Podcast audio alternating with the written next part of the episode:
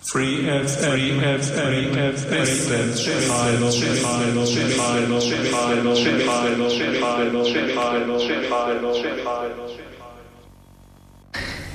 Hallo und willkommen zu einer neuen Ausgabe der Wissensstrahlung bei Radio Free FM auf der 102,6. Auch heute haben wir wieder ein spannendes Programm. Bleibt dran, gleich geht's los. Radio Free FM 102.6% Music.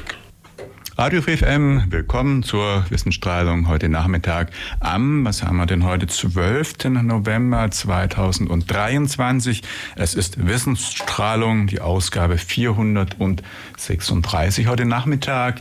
Und äh, ja, wir haben in der Wissensstrahlung heute ein Thema, was wir eigentlich regelmäßig haben, nämlich ein Update zu geben aus den Dingen, die sich rund um die Themen Astronomie und Raumfahrt bewegen. Und ja, man möchte fast sagen, wie immer, eigentlich ist jemand dabei, der sich auf dem Gebiet immer sehr gut auskennt hobbymäßig Astronom oder Hobbyastronom ist und bei mir immer im Studio die Updates liefert und außerdem sehr oft dabei ist, wenn es dann heißt Astronomische Jahresvorschau.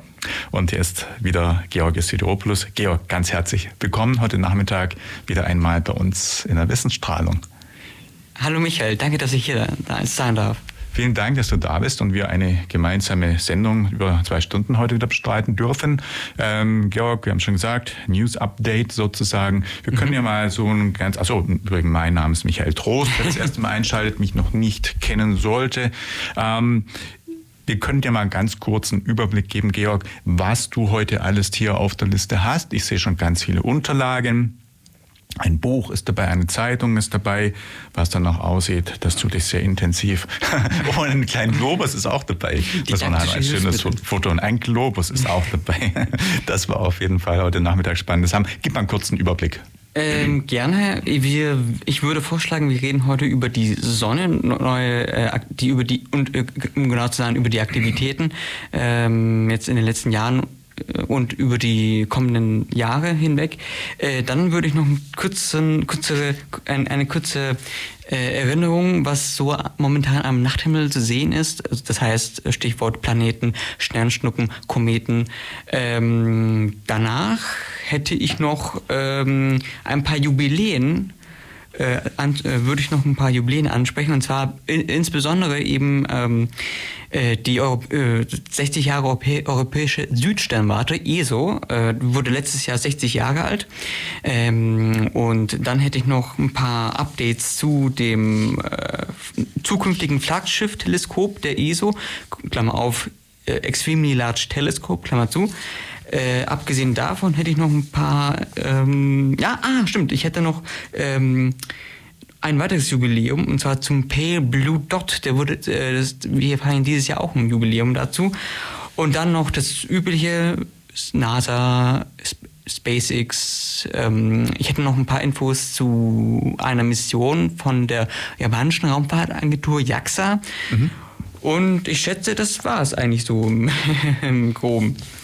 Sehr schön. Also umfassendes Programm, was wir dann heute haben. Womit möchtest du denn gerne einsteigen? Was ist so das Primär? Also ich sehe gerade hier viele Grafiken bei dir liegen. Das ja. hat bestimmt mit der Sonne zu tun. Jetzt mutmaßlich, wir ja. sprechen über die Sonne zunächst. Richtig, richtig. Ähm äh, wie jedes, also eigentlich schon fast wie jede astronomische Jahresvorschau äh, beginnt auch diese, äh, diese Folge eben auch mit der Sonne. Ähm, und zwar äh, die Sonne hat, hat ja, wie wir schon mehrmals ange, äh, angesprochen haben, ähm, einen elf Jahre Zyklus beziehungsweise eben einen 20 Jahre Zyklus, dass eben äh, sich die Sonnenaktivität eben periodisch sich alle elf Jahre wiederholt. Warum 20 Jahre? Äh, weil eben im Laufe eines Zykluses, das heißt im Laufe eines, äh, eines elf Jahre Zykluses, sich eben die, äh, äh die, die Polung der Sonne sich eben um 180 äh, Grad ähm, ändert. Und erst nach 22 Jahren wiederum äh, ist dann eben die Polung genauso wie eben vor 22 Jahren. Deswegen eben die zwei Zyklen. Ähm, und äh, im November 2019 trat eben zweifelsfrei die ersten Fleckengruppen des neuen Zyklus auf. Das heißt, um genau zu sein, reden wir hier vom 25. Sonnenzyklus. Und ähm, damit wurden eben die, äh, wurde eben der Beginn des neuen Zykluses, das heißt Zyklus Nummer 25 eben markiert. Äh, wie kann man das erkennen? Ganz einfach. Ähm, ähm, die Sonnen, die ersten Sonnenflecken eines neuen Zykluses fangen dann eben immer, ähm, die findet man immer zu einem bei einer bestimmten Höhe, das heißt relativ nah an den Polen genauer gesagt, und die wandern dann eben im Laufe der Zeit dann immer in Richtung Äquator und werden dann eben in der Zahl immer mehr. Und ähm, das heißt dann eben konkret heißt es für Hobbyastronominnen und Hobbyastronominnen eben, dass äh, die Sonnenfotos dann eben viel spektakulärer aussehen, das heißt mehr Sonnenflecken, ähm, aber auch im H-Alpha, das heißt eben äh, im ähm, also in einem bestimmten, äh, in einem bestimmten, genau, in einem bestimmten Wellenlängenbereich findet, kann, kann man dann eben viel mehr Sonnenstürme, Protuberanzen sehen. Äh, also das heißt, viel mehr Action ist geboten. Äh, natürlich muss man auch sagen, dass eben eine erhöhte Sonnenaktivität auch immer ähm, auf der Erde bemerkbar sein wird. In, also in dem Sinne, dass eben Funkverkehr, Stromnetze, aber auch die Raumfahrt dadurch beeinflusst werden kann. Äh, wie, wie wird die Raumfahrt konkret dazu äh, dabei beeinflusst? Und zwar ähm, durch äh, Sonnenstürme Stürme, die eben auf die Erd Erdatmosphäre eben eintreffen, werden dann eben äh, die untere Erdatmosphäre dann eben ähm, aufgeheizt, das heißt die Energie wird dann eben auf äh, die Energie des Sonnensturms wird dann eben auf die äh, Energie äh, auf die untere, untere Atmosphäre dann eben übertragen. Diese heizt sich dann eben auf, das heißt ähm, die Dichte wird dann quasi die Dichte der Dichteverlauf wird dann quasi verändert. Das heißt äh, Satelliten, die eben in einem äußeren System, in einem äußeren äh, in einer äußeren Umlaufbahn eben bisher ihre Runden gedreht haben, erfahren dann plötzlich höhere Reibungskräfte und äh, das führt dann eben dazu, dass eben viele dann eben äh, in Richtung Erde dann eben abfallen werden, weil sie eben ihre Geschwindigkeit im, im Laufe der Zeit eben verlieren. Und deswegen hat zum Beispiel eben auch äh, SpaceX ach, wann war das? Dieses Jahr, Anfang dieses Jahr, Anfang letzten, äh, letzten Jahres aufgrund von Sonnenstürmen eben ein paar ähm, Satelliten ihrer, äh, ihrer Starlink-Flotte verloren, mhm. aufgrund von äh, zu hohen Reibungseffekten. Ja. Also das, das ist schon, ähm, da muss man schon seine Augen offen haben, wie da die Wetterlage ist. Deswegen haben auch viele ähm, viele Wetterbehörden, äh, viele nationale Wetterbehörden auch äh, mittlerweile mh, äh, also die haben ein Warnsystem, glaube ich. Richtig, also ich, ähm, also Warnsysteme auf jeden Fall. Ich möchte, äh, also das, was ich sagen wollte, war ähm, ähm, bestimmt, also eine bestimmte Gruppe, die sich nur dazu äh, sich beschäftigt, nur zu diesem Thema Space, Space Weather, mhm. äh, Weltraumwetter sich beschäftigt. Zum Beispiel eben auch die äh, äh die ASWO, die Austrian äh, Space Weather Office von der Bundesanstalt für Meteorologie ähm, die, also ich, ich, ich erwähne die deshalb, weil sie eine ganz schöne Grafik auf ihrer Webseite ähm, äh, zu sehen ist. Äh, die, kommt, die auf der, äh, auf der komme ich dann nachher nochmal drauf äh, zurück. Aber ähm, was geht denn momentan auf der Sonne denn ab? Also wir haben, wie schon gesagt, angesprochen, die, ähm, das, der Zyklus hat, noch äh, hat am, im Jahr 2019 eben äh, von vorne angefangen. Das heißt, die Aktivität hat eben äh, wieder angefangen. Und laut der Prognose der NOAA, also quasi der, wo steht's? National Oceanic and Atmospheric Administration, also quasi die Wetterbehörde, sage ich mal, von der USA, äh, die zusammen mit der NASA eben äh, 2019 eben ihre Prognose für, die, für den Sonnenzyklus Nummer 25 eben abgegeben hat. Ähm, die kam dann eben zu dem Schluss, also die Wissenschaftler, also das sind nicht, nicht nur eben die Wissenschaftler von NASA NOAA, sondern auch internationale und andere äh, amerikanische WissenschaftlerInnen. Äh, und die kamen eben zu dem Schluss, dass eben Sonnenzyklus Nummer 25 ein mäßiger äh, Sonnenzyklus sein wird. Also eher unterdurchschnittlich, kein großer Peak. Und die gingen dann eben damals aus, dass eben das Solarmaximum zwischen 2024 und 2026 konkret wahrscheinlich eher Sommer 2025 eben stattfinden wird. Äh, so zumindest Prognose 2019.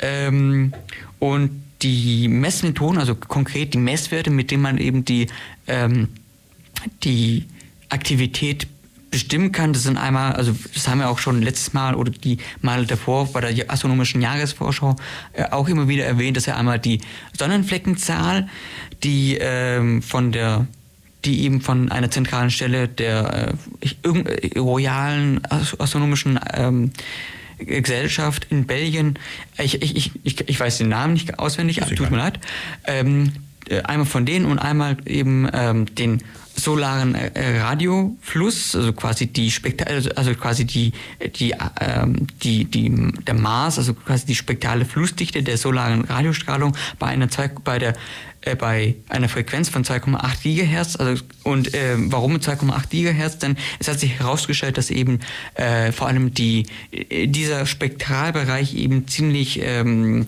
ziemlich ein ziemlicher guter also ziemlich guter äh, Messwert oder eben ein Maß ist im, in, in, Bezug auf die Sonnenaktivität und deswegen werden auch, die, auch diese zwei äh, äh, Zahlen und diese zwei Parameter eben betrachtet, um eben auf die Sonnenaktivität zu schließen.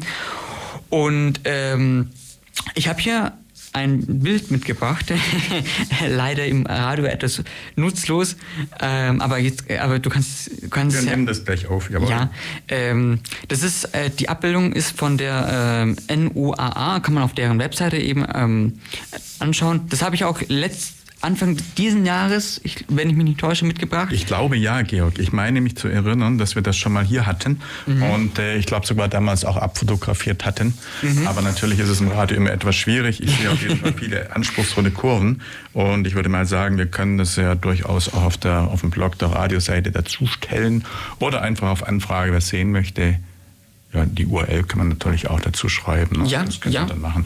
Dann kann man das alles anschauen, weil es natürlich sehr viel mehr äh, verdeutlicht als das, was man verbal jetzt vielleicht zum Ausdruck bringen kann.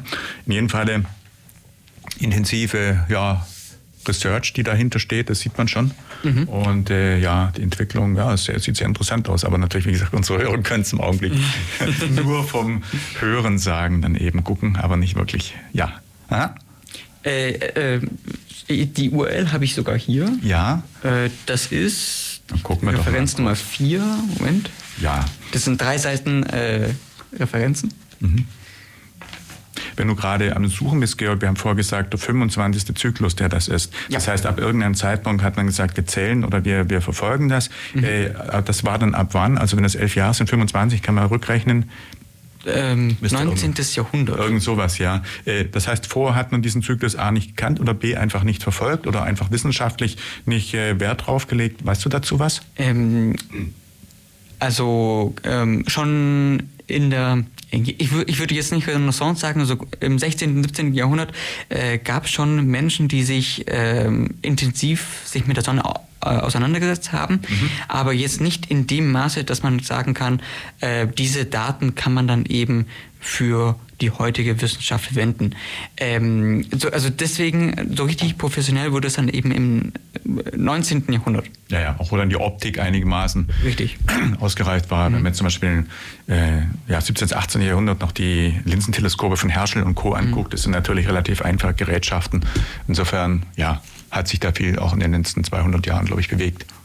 Mhm. Und äh, vor allem in Bezug auf den Radioflux, also quasi die spektrale mhm. Flussdichte bei 2,8 äh, Gigahertz, äh, das, das ist ein Parameter, den die Astronominnen und Astronomen erst seit ungefähr vier Zyklen mhm. zur Verfügung haben, also auch nicht so lange her. Okay, ja. Und wahrscheinlich eben auch als ja, professionelles Studien, wie soll man sagen, Studienthema ist die Sonne halt auch noch nicht so lange zurück einfach erfasst oder, oder, oder begriffen worden, denke ich, oder? Ja, definiere wie lange. Also, ja. Äh, also es gibt schon interessante Studien ähm, aus dem letzten Jahrhundert, Anfang des letzten Jahrhunderts. Mhm. Mir, mir fallen leider die, die Wissenschaftler dazu nicht ein. Ist egal, ja, ja. Ähm, äh, aber es gab schon, schon interessante Entwicklungen mhm. des letzten Jahrhunderts. Also so, so ist es, äh, also, da, also so faul waren die jetzt nicht. Nein, nein, ich meine nur die Methoden, die Technik und so. auch einfach die Sonne als Objekt einer, einer wissenschaftlichen Untersuchung ist wahrscheinlich eben mit den voranschreitenden Möglichkeiten der Beobachtung erst entstanden. Das heißt, ich nehme an, 16. und 17. Jahrhundert ja. haben die Leute zwar den Himmel angeschaut, haben sich auch über Fragestellungen, wer kreist um wen, noch sehr viele Gedanken gemacht. Äh, heliozentrisches Weltbild und so weiter, die Begrifflichkeit. Aber die Sonne für sich als Objekt, dass man versuchte, die Zyklen zu analysieren, dass man überhaupt die Flares oder die, die Eruptionen, dass man das sehen kann, bedarf ja schon einer, wie wir auch gesprochen haben, technischen Voraussetzung, die eben ja. zu dieser Zeit mit diesen einfachen Linsenteleskopen, die ich meine, in der Zeit, die es nur gab, äh, dass man das eben auch noch nicht sehen konnte wahrscheinlich. Denke ich ja. mal. Ja. Hm? ja? ähm, die URL lautet nebenbei swpc.noaa.gov. Da muss man sich herumklicken ähm, äh, auf deren Seite. Aber man findet die, ähm, die Grafik relativ schnell. Und äh, du, wenn du mhm. möchtest. Ich schaue mir das gleich näher ja. an. Genau, das werden wir einfach damit publizieren und dann kann man das auch nachgucken. Ja? Und ähm, auf, der, auf der Grafik kann man sehen, dass eben im Vergleich zu der äh, Pro, Pro, Prophezeit, also Prophezeit, das ist ein schlechtes Wort, aber von der vorhergesagten äh, Entwicklung äh, ähm, variieren die momentanen Parameter ziemlich stark ab. Und äh, deswegen haben die sich nicht, nicht vor allzu langer Zeit äh, sich nochmal zu, äh, zusammengesetzt und eben eine Pressemitteilung veröffentlicht, konkret äh, Ende Oktober diesen Jahres, äh, in dem eben die äh, Space Weather Prediction Center, also das SWPC, äh, ihre Vorhersage überarbeitet hat und eben zu dem Punkt gekommen sind, dass, dass der Höhepunkt des momentanen Zyklus zwischen Januar und Oktober nächsten Jahres also 2024 erreicht werden wird. Und äh, dabei geht man eben momentan pro Monat durchschnitt, durchschnittlich zwischen 130 und 170 Sonnenflecken mhm. aus. Also das sind schon ziemlich viele. Wollte ich gerade sagen, hört sich nach vielen an. Ja. Oh ja. Momentan sind wir hier laut der Grafik bei ungefähr 130 etwas mehr, 140, ja, ungefähr mhm. 140 äh, Sonnenflecken. Man muss aber auch sagen, dass eben diese Sonnenfleckenzahl eben eine gewichtete Zahl ist. Das heißt, eine gewichtete Zahl aus zwei Parametern. Einmal quasi die Anzahl an ähm, Sonnenflecken und ja. einmal an Gruppen. Die werden dann eben äh, gewichtet und äh, da kommt dann eben am Ende, am Ende des Tages die Sonnenfleckenzahl äh, dabei raus. Ähm, und und ähm, wie ich vorhin noch ange angedeutet habe, bei der ASWO, also der Austrian Space Weather Office, äh, gibt es da auch ein sehr interessante, eine sehr interessante Grafik, die hast du gerade eben unten auch gesehen, ja. die hier unten. Mhm. Die hat eben äh, unterschiedliche äh, Vorhersagen geplottet mhm. in Bezug auf die momentanen Messwerte. Und man sieht auch, dass manche Forschungs, äh, Forschungsgruppen, schon, die äh, schon vor ungefähr Anfang des Beginns oder mitten im, der, im, im, Zyklus des 25, also des 25. Zykluses ähm, schon publiziert haben, dass ja. es sich dabei wahrscheinlich nicht um ein unterdurchschnittliches, äh, um ein, nicht um ein unterdurchschnittlicher Zyklus sein, äh, handeln wird, sondern eher um ein, ähm, ein, ein Peak auf, äh, auftreten wird, der gegenüber der Vorhersage der NASA NOAA mhm. äh, stärker sein wird. Ja. Also das sieht man da eben ziemlich gut ähm, auf der Grafik. Und äh, ich, wenn ich mich nicht täusche, ist da auch noch die angepasste Vorhersage drauf geplottet. Äh, Michael? Ja. ja. ähm, eine Frage, Georg, die ja. sich mir gerade so ergibt. Die Sichtbarkeit von den Sonnenflecken. Jetzt wird der ein oder andere natürlich, der mitdenkt, sagen, Moment, die Sonne hat ja auch eine Kugelform. Mhm. Das heißt, es gibt ja auch eine sonnenabgewandte Seite mhm. aus unserer Sicht. Wir bewegen uns zwar, aber das kann ja im Prinzip, was wir sehen, immer nur der sichtbare Teil sein, den wir auch beobachten können. Das heißt, es wird ja auf der Rückseite oder an den Spitzen oder zumindest an, an Stellen, wo wir es gar nicht sehen können, auch noch Flächen geben, äh, ja, oder auch noch Ausschläge oder, oder noch äh, Protuberanzen, Flecken geben. Das heißt, wir reden immer von denen im sichtbaren Bereich dann ja. einfach. Gell? Das heißt, die Gesamtanzahl von äh, Flecken wird im Wesentlichen ja, noch größer sein, aber wir können sie eben nicht zählen, nicht sehen. Aber sie wird wahrscheinlich gleichmäßig auf der Sonne verteilt beim Design. So ziemlich, ja. Ja. Mhm. Das nur so gerade, weil ich denke, Kugeln und Kugeln und wir reden auch immer beim Mond von der abgewandten Seite des Mondes und so weiter und das gilt natürlich von der Sonne auch, dass wir immer nur Teil der Sonne, die Vorderseite oder das, die Front, die uns zugewandt ist, erkennen. Mhm. Ja. Oh, Georg, Ja? ich sehe gerade, wir haben Ah. schon so lange gesprochen und ich Uh. gehe ganz fasziniert zugehört. Ich denke, wir sollten noch tatsächlich auch mal wieder ein bisschen Musik machen. Ähm, dann gucken wir mal kurz, was haben wir denn hier Schönes mitgebracht. Moment, erstmal wieder zu meinem Musikblog hinscrollen. Hier sind wir. Und dann würde ich sagen, wir hören den Instrumental- oder Elektronikmusikanten, wie sagen wir, Elektronikmusiker, nicht Musikanten, Musiker, Detlef Keller mit dem Titel Way 5. Und äh, dann anschließend Promises, Let's Get Back Together von Jahre 1979, die zwei Titel. Und dann spielen wir, äh, dann geht's weiter. Die spielen wir, ja, bis gleich. Ihr hört Radio Free FM. Weiter so, guter Sender. Ich bin Franz Josef Radermacher, Professor an der Uni Ulm und beschäftige mich mit einer guten Gestaltung der Globalisierung. Stay tuned for music. Free FM 102.6. Die Wissensstrahlung. Heute Nachmittag geht es um Neues aus Astronomie und Raumfahrt. Wir waren oder sind im Augenblick bei der Sonne und äh, wir, das heißt, das sind, mein Name ist Michael Trost und mein Studiogast, umgekehrt müsste ich sagen, Studiogast ist der Georg Jesseropoulos und der andere bin ich. So kürzt ist natürlich in der Reihenfolge eigentlich. Also, wir waren gerade beim Thema Sonne. Georg, ähm, haben wir noch was zur Sonne oder wie ist äh, unser weiteres?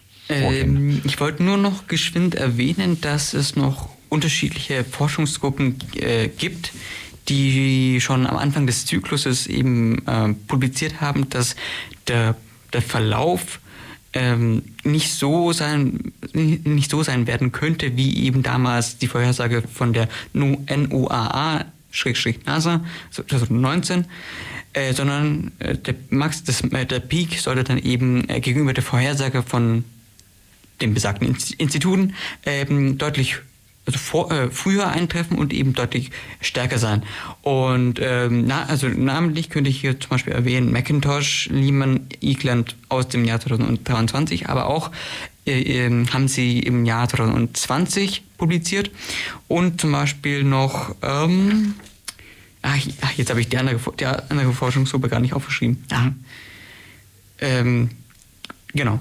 Aber um ehrlich zu sein, ähm, die, ähm, die Forschungsgruppe, die ich gerade eben genannt habe, ähm, hat dann eben äh, laut deren Forsch äh, laut deren Ergebnissen verläuft es verläuft dann wird dann eben die äh, Kurve dann relativ ähnlich verlaufen wie eben die von äh, der korrigierten Vorhersage der NOAA-NASA. Also das sind quasi diese zwei Abbildungen, die die du vorhin fotografiert hast. Das, Ja. das ist dann eben quasi die ähm, also das muss man sich vorstellen wie eine Sinuskurve.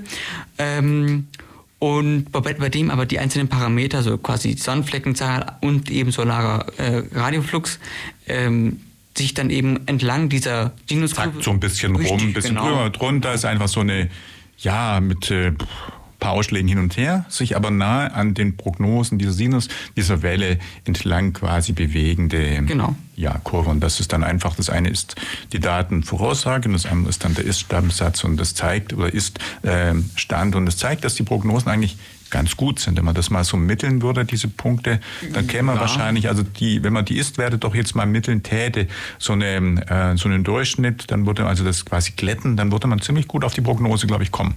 Ja, so ziemlich, also zumindest äh, laut dem momentanen Stand, laut den momentanen Daten äh, trifft es zu. Das heißt, dass man in Bezug auf Daten, ähm, die man hat, daraus resultierender Möglichkeit, eine Vorher Vorhersage zu treffen, schon recht gut ist. Ja, ja. Mhm. Dass die Institute auch gute Arbeit machen. Mm, Aber es wird sich dann eben zeigen, ob sich da- dann am Ende des Tages sich, ob das Maximum tatsächlich nächstes Jahr eintreffen wird. Ja. Hm? Sagen wir so, wenn man eine gewisse Zeit äh, mit einer Wahrscheinlichkeit äh, die Vorhersagen bestätigt, ist doch die Wahrscheinlichkeit, dass man sie dann auch, ähm, ja, dass es keinen Ausreißer geben wird, dass dann das auch so eintreten wird, oder? Wenn es über einen längeren Zeitraum recht gut ins Schwarze getroffen hat. Ja, aber selbst also die Sonne ist Oder die ein- Sonne ist unberechenbar. Richtig, das ist Weise. ein komplexes System, da Ja. ist es ziemlich schwierig, Vorhersagen zu treffen. Ja, Zum Beispiel ja.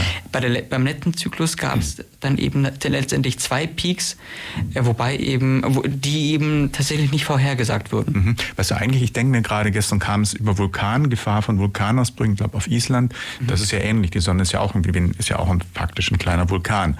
Und äh, da kann es auch passieren, dass der Vulkan hunderte von Jahren still ist und dann auf einmal ja. ploppt der wieder oder spuckt wieder Lava. Da ist natürlich auch so. Dann könnte man auch sagen, die Statistik 100 Jahre hat gestimmt, der ist nicht aktiv geworden, auf einmal bricht er aus, unvorhergesehen. Ja. Also insofern hast du mit dem, was du sagst, natürlich recht. Die ähm, Thematik ist nicht ganz so simpel. Das mhm. heißt, die verhalten sich nicht immer ganz so, wie man vielleicht denkt. Natürlich. Weder natürlich. Sonne noch sonst irgendwas in der Natur. Also kann es auch Überraschungseffekte geben. Mhm. Wie zum Beispiel, du hast es wahrscheinlich äh, angedeutet, das Maunder, Maunder Minimum äh, bei, äh, im letzten Jahrtausend, ich glaube mhm. 1600, 1700, irgendwo da, gab es auch einen, einen, einen, ziemlich langen Zeitraum äh, des Minimums. Ja. Ja. Un, unberechenbar, die Dinger. ja. Wichtig ist, glaube ich, den Leuten, dass die Sonne scheint, möglichst ja. oft. Dass äh, für die Technik natürlich keine zu starken Flares oder Auswürfe ins All oder die eben Sonnenstürme irgendwo herrschen, die dann unsere Technik ähm, stört, unsere elektronischen Systeme lahmlegt oder schädigt, wie wir auch schon gerade gesprochen haben. Und äh, darüber hinaus ja, wollen die Leute einfach schönes Wetter. Ja. Mhm. Aber es ist ja auch schön, dass man eben Bescheid weiß, wann die Sunshine. kommen. Sunshine, ja. Das müssen wir eigentlich, hätte man Musiktitel zum Sunshine aussuchen müssen. ja. Bei der nächsten Musikpause. Ja, ich glaube, habe ich jetzt nicht vorbereitet. Sunshine. Müsste ich schauen. ja? Okay.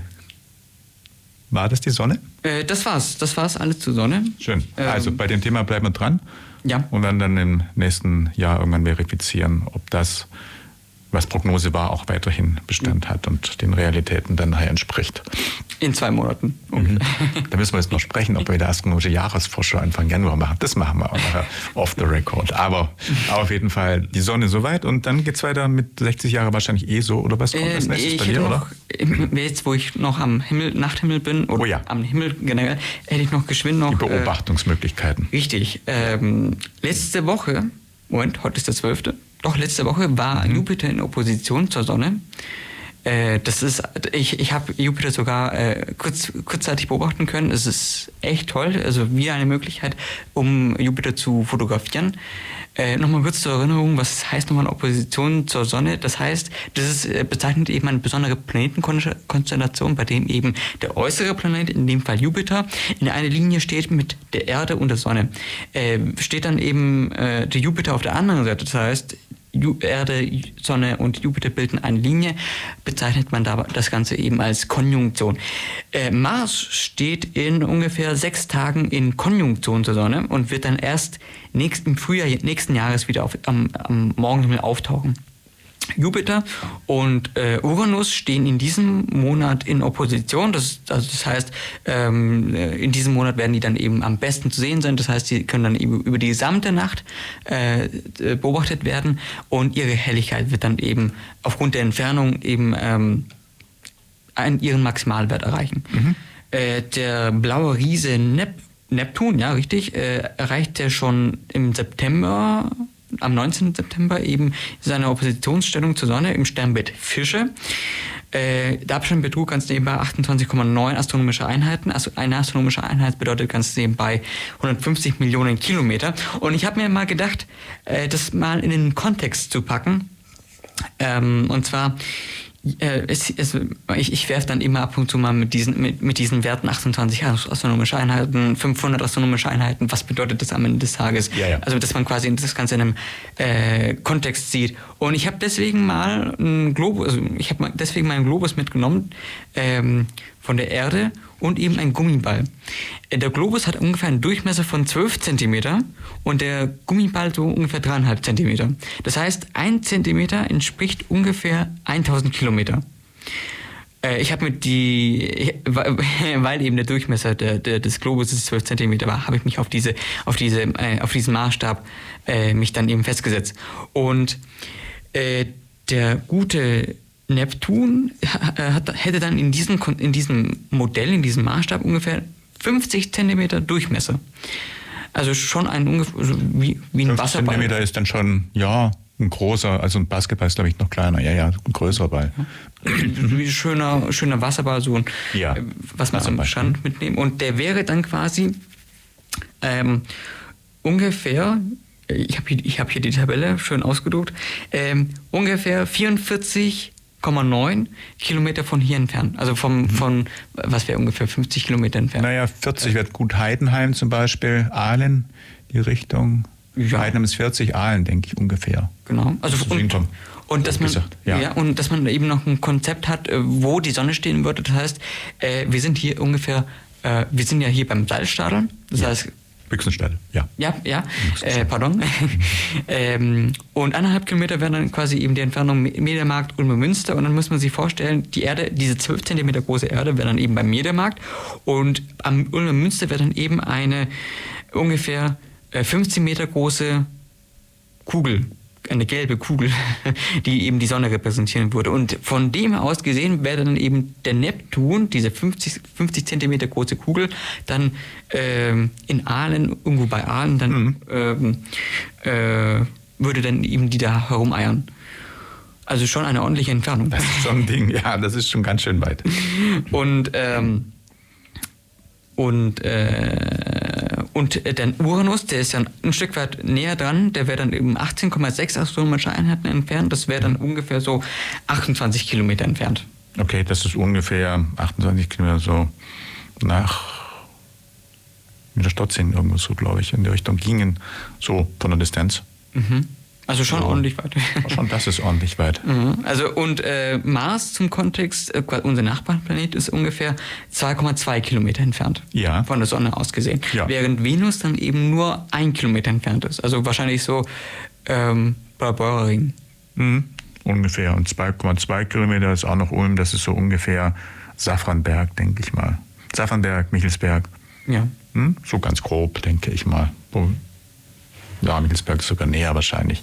Also, wie auch immer, man kann es sich auf jeden Fall, glaube ich, ganz gut vorstellen. Und in der Relation einfach zu dem, was wir gesagt haben, Heidenheim-Aalen beispielsweise, sieht man, dass es halt viel, viel, viel was mehr ist. Jetzt wollen die Leute wahrscheinlich natürlich, wenn wir gerade so schön visualisieren, äh, wissen, wo wäre denn mit dieser Rechnung die Sonne? Wie weit müsste man denn da gehen? Wo wäre dann eine Sonne? Äh, eineinhalb Kilometer entfernt. Die Sonne?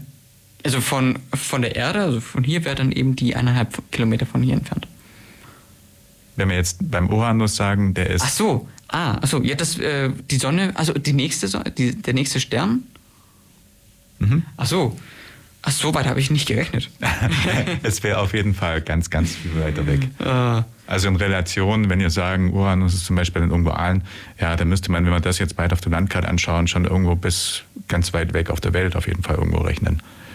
Haben wir jetzt nicht hochgerechnet, aber ich, ich tippe mal in dem Modell, das müsste man nach einer Pause mal versuchen Richtig, das- zu. das- also auf jeden Fall ganz, ganz weit weg. Ja. Das weiß ich. USA, irgendwo sowas in Relation. oder wahrscheinlich so. noch weiter. Oder noch weiter. Wahrscheinlich geht es gar nicht mehr. Wir reden ja hier von Lichtjahren und Ja. astronomische Einheit, das ist ja quasi nur ein Bruchteil von einem Lichtjahr. Und Ja, ja. der Proxima Centauri ist dann eben ja auch vier Lichtjahre entfernt, Mhm. ungefähr. Und das ist auch noch ein ordentliches, eine ordentliche Entfernung. Mhm. Ähm, ja, also das wäre dann einmal alles zu der Sichtbarkeit zu den Planeten. Ah, ich habe die Venus vergessen. Ach du meine Güte. ähm, äh, unser Morgenstern, der war am 24. Oktober, also Ende letzten Monat, ähm, war er in größte westliche Elongation. Das heißt, hat eben äh, der Nachbarstern, äh, der Nachbarplanet, pardon, hat dann eben gegenüber der Sonne seinen maximalen, seine maximale Entfernung äh, erreicht, ungefähr 46 Grad. Und, ähm, äh, und dementsprechend zieht es dann eben langsam in Richtung Sonne dann wieder zurück. Ähm, und erst im März nächsten Jahres wird er dann eben vom Morgenhimmel tatsächlich dann zurückkehren und dann eben im Laufe des nächsten Jahres dann eben auf den Abendhimmel dann, äh, in dem, äh, wo er dann eben die Rolle des Abendsterns dann eben wechseln wird. Genau, also so viel zu den Planeten. Also äh, zum Mitschreiben, Jupiter, Uranus und Neptun sind momentan sehr gut sichtbar. Äh, der, ach, ah, um Himmels Willen, ich habe es mir aufgeschrieben und dann eben vergessen, es zu erwähnen.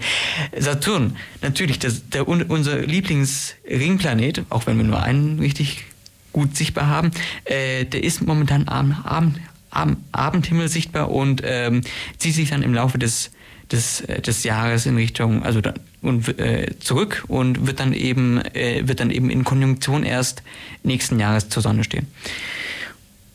Jetzt haben wir es. Jetzt haben wir die äh, Planeten abgedeckt. Mhm.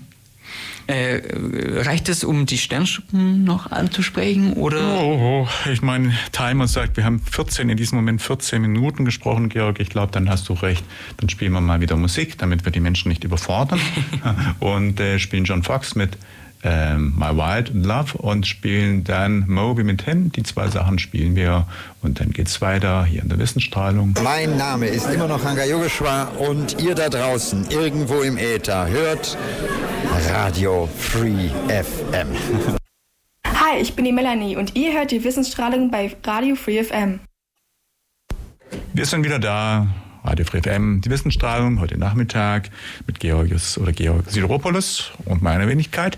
Und Georg hat gerade einen Taschenrechner vor sich. Wir hatten vor gerade so ein bisschen ähm, gerechnet, nein, diskutiert, wo könnte denn, wenn wir dieses Modell mit Neptun im Bereich von Heidenheim-Alm, die Erde bei uns im Studio, wo wäre dann der nächste Fixstern oder der nächste Stern? Und der Georg hat jetzt die Pause über fleißig, wie schon gesagt, den Taschenrechner betätigt.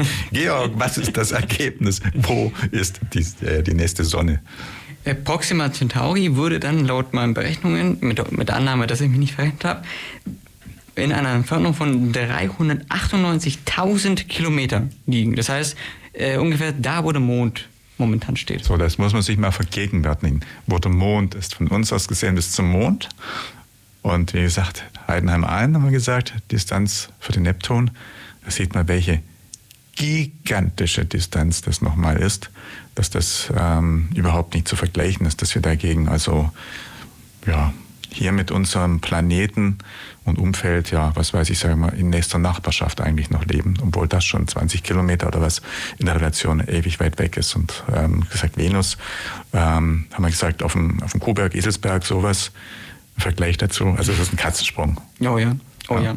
Und dass man noch berücksichtigt, wo momentan Voyager 1, Voyager 2, ja. äh, New Horizons gerade herum, herumschwirren, die sind ja äh, kurz jenseits äh, Pluto, Neptun. Und das heißt, die sind auch nicht wirklich wahnsinnig nah in Richtung Proxima Centauri. Also das ist schon unglaubliche Dimensionen, die wir hier eben annehmen. Ja, und die man sich eigentlich auch nochmal vergegenwärtigen muss und die für mich immer so ein bisschen ein Punkt sind, wo ich dann sage, wenn wir immer meinen, die Erde und jetzt gerade so, was die, die Astrologen, die dann immer mit Sternen und Konstellationen auf Schicksal von Menschen und so weiter dann irgendwie schließen lassen wollen, wo ich denke, Mensch Leute, überlegt euch mal die Dimension, wie unbedeutend klein die Menschheit und äh, alles das ist und welche gigantische Dimension da draußen ist.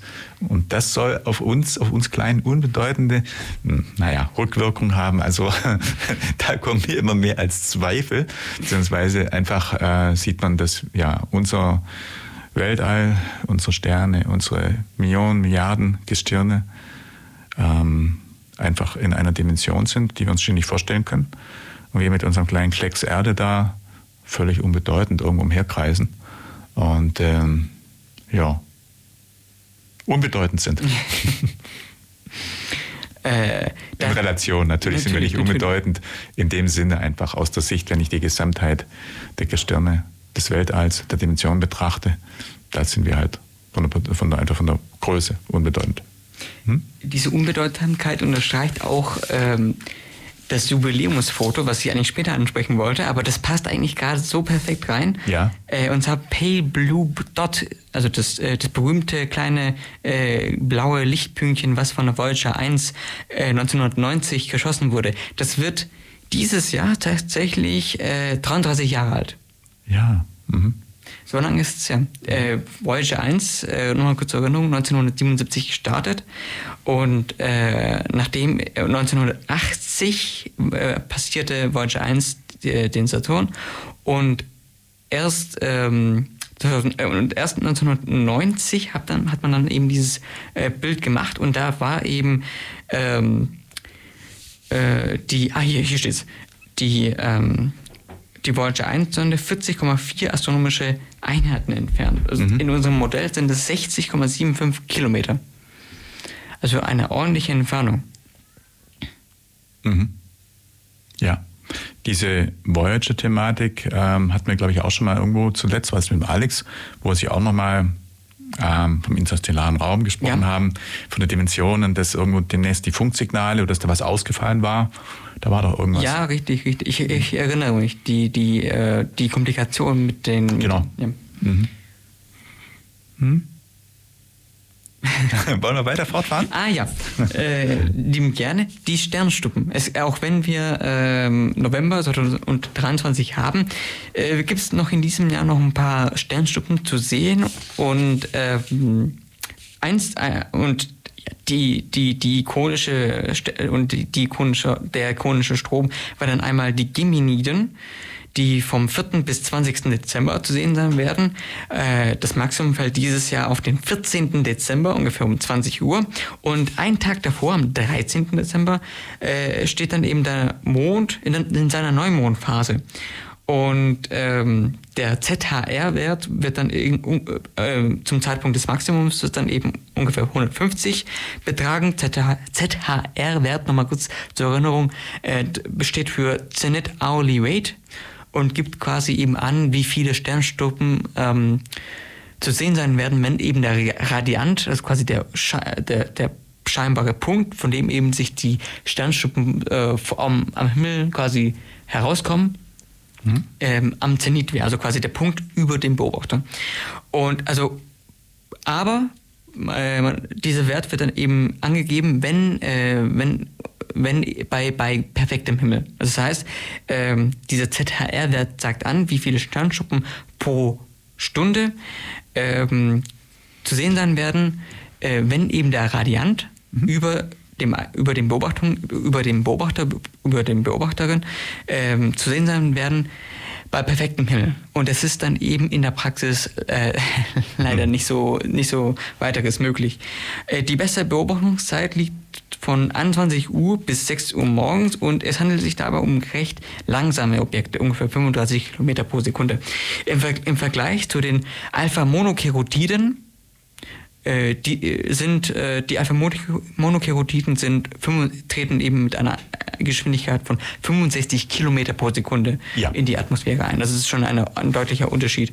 Und Geminide, zur Vollständigkeit halber, ähm, äh, da, die werden, wurden eben deswegen benannt, weil eben der Ausstrahlungs Ausstrahlungspunkt, also der Radiant, im Sternbild Zwilling, also um genau zu sein, in der Nähe des, mhm. des Sterns Castor liegt. Castor liegt? Castor. Castor. Castor, jetzt genau, Castor. Genau. Ja, ja, okay. Mhm. Ähm, und Feuerbälle sind keine Seltenheit. Also ja. das, das, das sollte man sich in, im Kalender eintragen. Also ich, ich persönlich hatte äh, nicht, so wirklich, nicht so richtig Glück gehabt mit den Persiden dieses Jahr. Also ich werde auf jeden Fall nachschauen. Mhm. Ja. Hattest du dieses Jahr Glück mit den Persiden? Ich habe ehrlich gesagt nicht geschaut, denn du ah. weißt ja, die kommen meist zu einer Zeit, wo die berufstätige Bevölkerung eigentlich im Bett sein sollte. und das ist dann mehr so ein Thema, wenn man vielleicht als entweder als Ruheständler oder als äh, Urlauber dann gucken kann. Ähm, dazu kommt, dass auch so, glaube ich, von den räumlichen Bedingungen, wo ich äh, wohne, ist es ein bisschen schwierig, da was zu sehen. Aber ähm, ich habe in früheren Zeiten, als mein Vater, mhm. den du ja auch gerade noch kennengelernt hast, oder ich weiß ich gerade gar nicht, aber auf jeden Fall auch mal beobachtet. Er hat ja sein äh, astronomisches Häuschen im Garten gehabt und äh, dann gezielt eben auch die Meteorschauer dann abgepasst und äh, dann hatte ich da auch die Gelegenheit, das zu sehen mal. Und äh, insofern, also ich hatte schon vor vielen Jahren auch die Möglichkeit, das zu beobachten, aber jetzt nicht aktuell.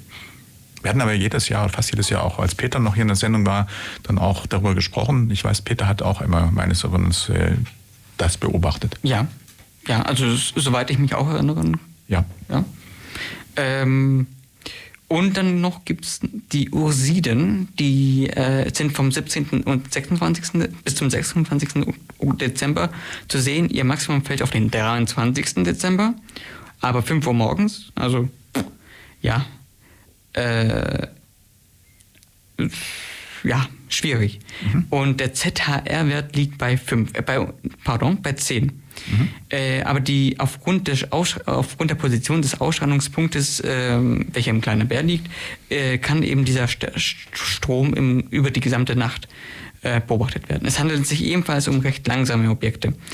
Ähm, aber es muss, ähm, die, äh, es muss beachtet werden, dass es eben in der Vergangenheit auch erhöhte Ausbrüche gab. Ja. Ähm, dieses Jahr wird, äh, wird vorhergesagt, dass es kurzzeitig zu einer erhöhten Aktivität kommen könnte. Aber das, äh, der Haken an der Sache, ähm, der helle Mond ist Mhm. halt ein, ein Problem und eben die Kombination heller Mond und eben diese, diese Lage kleiner Bär, das ist ja ein zirkumpolarer, zirkumpolares Sternbild. Das heißt, äh, ähm, ähm, ist, ähm, also, äh, Ja. ist, ähm, ach, jetzt fehlen mir die Worte. Also es ist auf jeden Fall schwierig von Umständen zu sehen. Ja. Das war ganz einfach abzukürzen. ja. Ähm, das war es dann eigentlich zu den äh, Sternschuppenströmen, die zwei großen. Ich hätte noch Man kann es nebenbei, was du gerade sagst, ja auch gegebenenfalls noch im Internet googeln. Ach, Also ja. Da kann man ja vielleicht auch noch kurz sagen, wo oder wir können die URL auch noch mal kurz angeben. Äh, Da gibt es ja auf jeden Fall auch verschiedene Webseiten, wo man das alles noch mal mit äh, genau Uhrzeit und Sichtbarkeit auch noch mal nachlesen kann. Natürlich, ach, ich, hab, ich vergesse es andauernd. Ähm, danke für die Erinnerung. Ähm, die ganzen Daten habe ich persönlich von der IMO, die The International Meteor Organization, ein Verbund von Hobby- und Profi-Astronomen. Ähm, aber die URL lautet hier, Moment, auf der anderen Seite.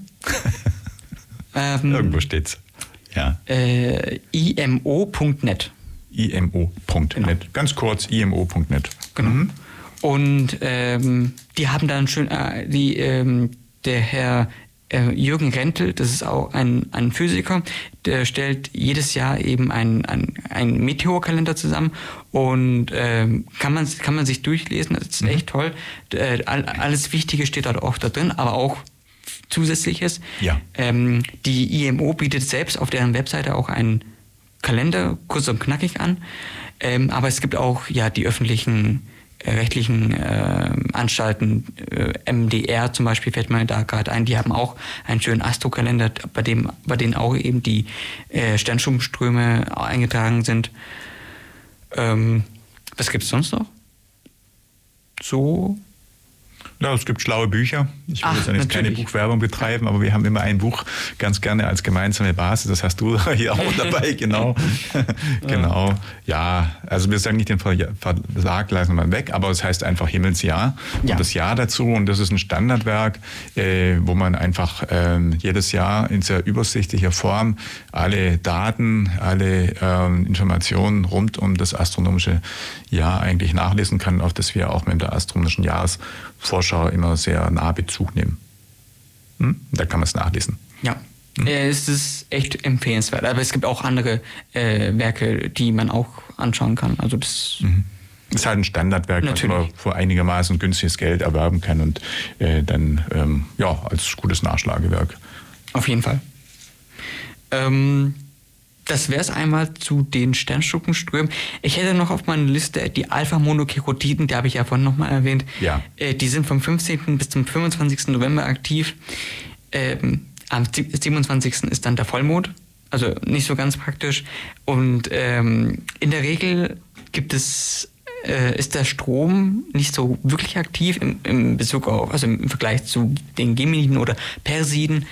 Ähm, aber ich erwähne es wie jedes Jahr, weil die ähm, auch unangekündigt mal hohe Raten aufweisen können. Also zum Beispiel, die hatten 1925, 1935, 1985 und 1995 äh, hohe Aktivitäten, aber ich glaube auch im Jahr 2019 hatten die hohe Aktivitäten, aber dieses Jahr soll es eben bescheiden werden. Die be beste Beobachtungszeit ist von 1 Uhr bis 6 Uhr. Äh, Im Aufstand, der, der Radiant liegt im Sternbild Einhorn. Also Einhorn ist äh, östlich vom Sternbild Orion. Ja. Ein lichtschwach, äh, das Sternbild besteht aus recht lichtschwachen Sternen, also ähm, kann man in der Stadt recht schwierig sehen. Ja. Aber ich werde auf jeden Fall, wenn, wenn, das, wenn, das, wenn, wenn die Wetterlage es zulässt, beobachten. Ja, wir können es ja einmal sagen, ähm, beobachten gemeinsam gegebenenfalls Mehringweg 75 bei der astronomischen Arbeitsgruppe. Ist das wieder eine Möglichkeit? Oder Wie bitte? ich sage Beobachtungsmöglichkeit bei der astronomischen Arbeitsgruppe Mehringer Weg 75. Ist das eine Möglichkeit oder wie plant ihr? Was macht ihr in Bezug auf Beobachtung? Äh, ich muss zugeben, dass ich seit einiger Zeit nicht mehr da gewesen bin. Also. Aber, ähm, ja. aber äh, also wenn, wenn die Wetterlage passen würde, äh, kann man äh, kann, kann ich mir durchaus gut vorstellen, dass man auch spontan beobachten Mhm. würde. Hat man ja auch in der Vergangenheit ja auch so gemacht. Ja, genau deswegen, ich sage es, Genau. also wenn jetzt Interessierte Interesse haben an Beobachtungen, sofern wir wissen es nicht sicher, aber Möglichkeiten hier in Ulm bestehen, äh, bei der Astronomischen Arbeitsgruppe darf man sich gern hinwenden, einfach www.astronomie-ulm kann man auf jeden Fall auch die Kontaktinfo dann raussuchen, ulm.de. Mhm. Gut. Ähm, und ähm, ich hätte noch meinen letzten Punkt zur, äh, in Bezug auf den Nachthimmel hätte ich noch ein paar Kometen, um genau zu sein, hätte ich noch zwei Kometen auf meiner Liste. Ähm, mit dem Blick auf die Uhr, darf ich, darf ich noch? Natürlich darfst du. Ach so, okay. okay, okay. ähm, Klar. äh, der Warn Warnhinweis, wie immer, von schon äh, im Vorhinein. Äh, Kometen sind, sind ähm, schwierige Objekte, ähm, ähm, die ich, ich, ich, äh, die sind, also es, es kann immer, es kann eben, es kann immer beobachtungsbedingt eben äh, die Lage schnell verändert werden. Das heißt, es kann dann eben spontan äh, deutlich äh, im, am Himmel gut sichtbare Ob Objekte dann eben auftauchen. Ähm, Gutes Beispiel wäre dann eben zum Beispiel der Komet Neowise aus dem Jahr 2020. Ähm, auch ein Paradebeispiel dazu. Und äh, im Allgemeinen sind Kometen aufgrund ihrer Charakteristik, aufgrund, aufgrund ihres Aufbaus schwierig zu, zu vorhersagen, wie sie sich verhalten werden. Sie könnten zum Beispiel ähm, zerbrechen und sie Ja. könnten auch ähm, in der Nähe der Sonne auch äh, geschluckt werden. Da hatten wir ähm, ein paar Kandidaten 2020, äh, die das gemacht haben. Und äh, ich zitiere, ich glaube, auch le im letz- letzten Jahr, äh, halt in diesem Jahr, Anfang dieses Jahres habe ich es auch zitiert, und zwar den Astronomen David Howard Levy äh, aus, dem Buch, aus seinem Buch äh, Comets, Creators and Destroyers. Und er schreibt, Comets are like cats, they have tails and they do precisely what they want. Äh, übersetzt, äh, Kometen verhalten sich wie Katzen, sie haben einen Schwanz und machen genau das, was sie wollen. Ähm, abgesehen davon ähm, äh, gibt es momentan zwei Kometen zu sehen. Einmal ist es der Komet 103P Hartley. Ähm, das hat der Herr Malcolm Hartley 1986 in, in Australien entdeckt. Es, ist, es handelt sich dabei um einen kurzperiodischen Komet, das heißt, der, der, dieses, dieses Objekt umrundet die Sonne in ungefähr sechs, sechseinhalb Jahren. Ähm, sein Perihel ist ungefähr eine astronomische Einheit, das heißt ungefähr Erdbahn und sein Apel reicht dann eben äh, bis sechs astronomische Einheiten raus. Und ähm, er stand im Oktober in Perihel und ähm, und äh, relativ äh, und relativ in Erd in, relativ in Erdnähe ist er, ist er dann recht äh, gut zu beobachten. Momentan befindet er sich im Sternbild ähm, in der ah genau hier hier steht es in der Kopfregion der Wasserschlange, also rel relativ weit äh, südlich verhältnismäßig südlich. Also da, da muss man sich etwas sputen. Äh, der zweite Komet, Komet 62P, äh, Chuhin-san, ja, Das hört sich so chinesisch an. Richtig, ähm, der wurde am Purple Mountain Obs äh, Observatorium entdeckt in China, und zwar bei Nanjing. Ähm, es handelt sich dabei um ein äh, Komet mit einer Umlaufzeit von 6,6 Jahren, also ähnlich wie eben der Hartley-Komet. Und stand, nein, pardon, steht im, im Dezember diesen Jahres äh, im Perihel ähm, und äh, aufgrund seines aufgrund seiner günstigen, seines günstigen Perihels äh, bietet eine Sichtbarkeit vom November, das heißt diesem November bis Januar nächsten Jahres und soll ungefähr äh, schon he ordentlich hell werden, also Größenklasse, siebte Größenklasse, das heißt ähm, gut mit dem Feldstecher gut beobachtbar, mit dem Teleskop noch besser beobachtbar. Ja. Genau. Und ähm, äh, er bewegt sich dann eben ekliptik nah äh, durch die Sternbilder Krebs, Löwe, Jung und Jungfrau und, äh, und, äh, und ist daher am besten in der zweiten Nachthälfte zu sehen. Also ähm, mit, mit der Hoffnung, dass auch das Wetter mitspielt. Das muss man auch sagen.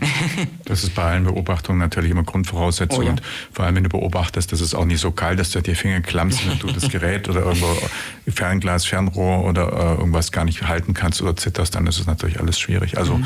eine gewisse Witterung sollte immer äh, ist immer Voraussetzung, die gegeben sein muss, um überhaupt beobachten zu können, denke ich. Darf auch nicht zu neblig sein, darf auch jetzt nicht irgendwo beschlagen sein oder wie auch immer. Einfach, ja, zu winterlich, sage ich mal.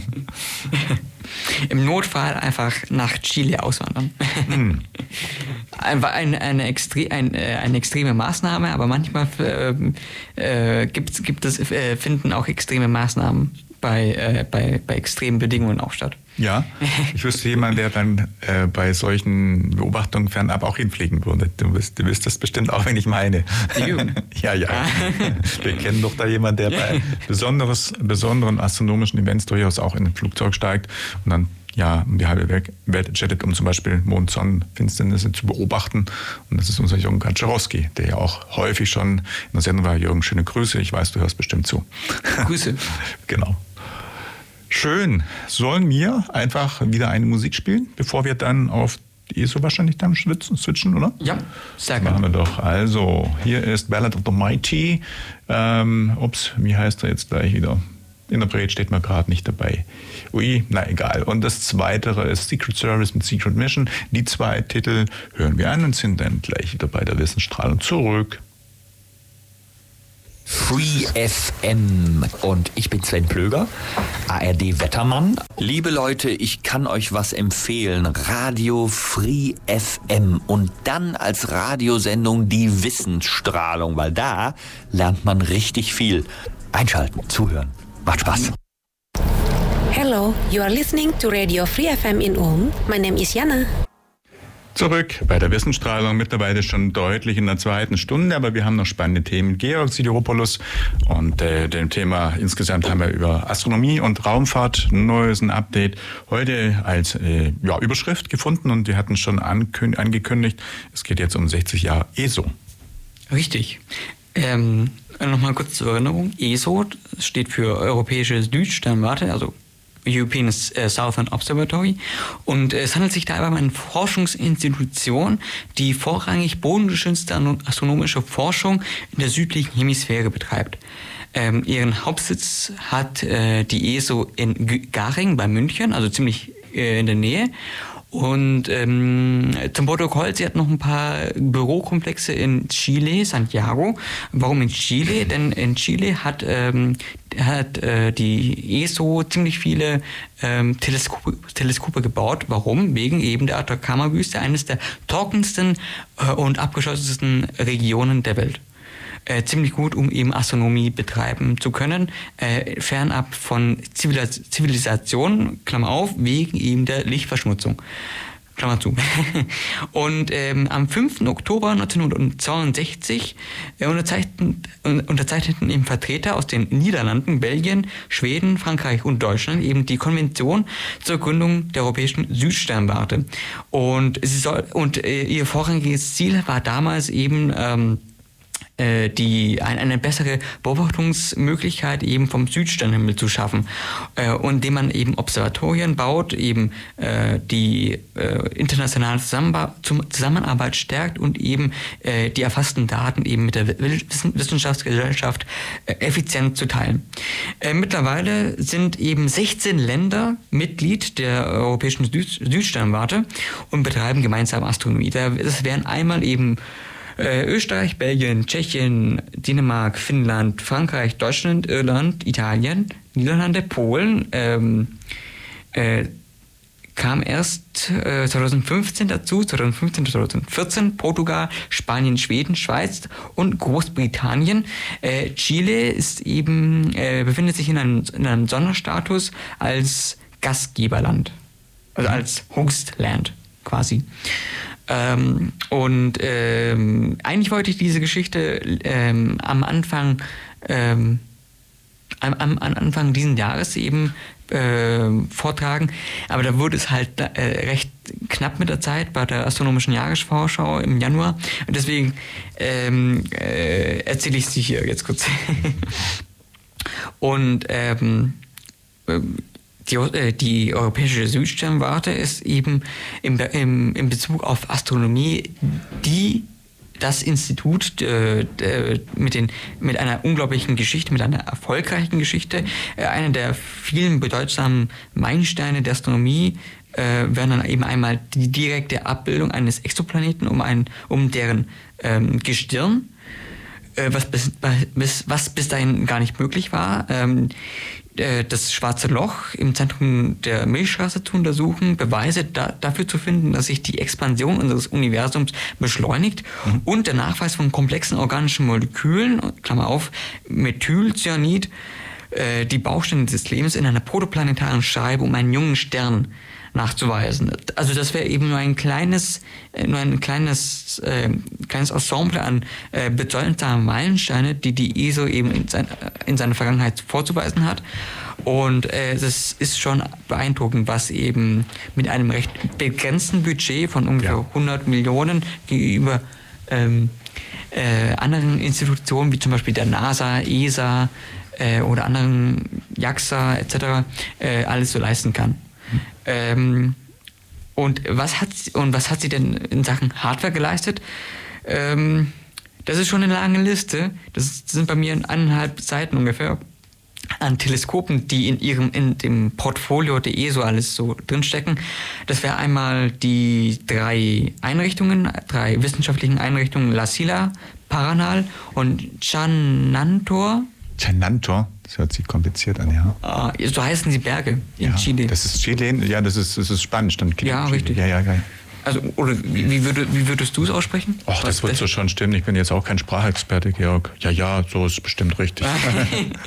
ähm, äh, genau, äh, und ähm, die erste Einrichtung, die eben äh, aufgebaut wurde, ist La Sila. Dort befinden sich eben äh, Dutzende Teleskope von der ESO, aber auch von anderen Institutionen, wie zum Beispiel der, der Trappist, des Trappist-Projekts, also für diejenigen, die sich noch vielleicht daran erinnern, Trappist, äh, ähm, äh, quasi das Projekt, was äh, unter internationaler Federführung ähm, versucht, äh, Systeme, Sternensysteme zu finden mit habitablen oder möglicherweise habitablen Exoplaneten. Ja. Berühmt ist dabei eben das TRAPPIST-1-System, weiß nicht, wie viele Lichtjahre da, das entfernt sind. Mhm. Ähm, ich weiß ja. das auch nicht. Mhm. Ja, das Projekt beinhaltet zwei Teleskope. Ja. Nord, Nord, äh, TRAPPIST North und TRAPPIST South. Und das South-Teleskop befindet sich äh, in La Silla, mhm.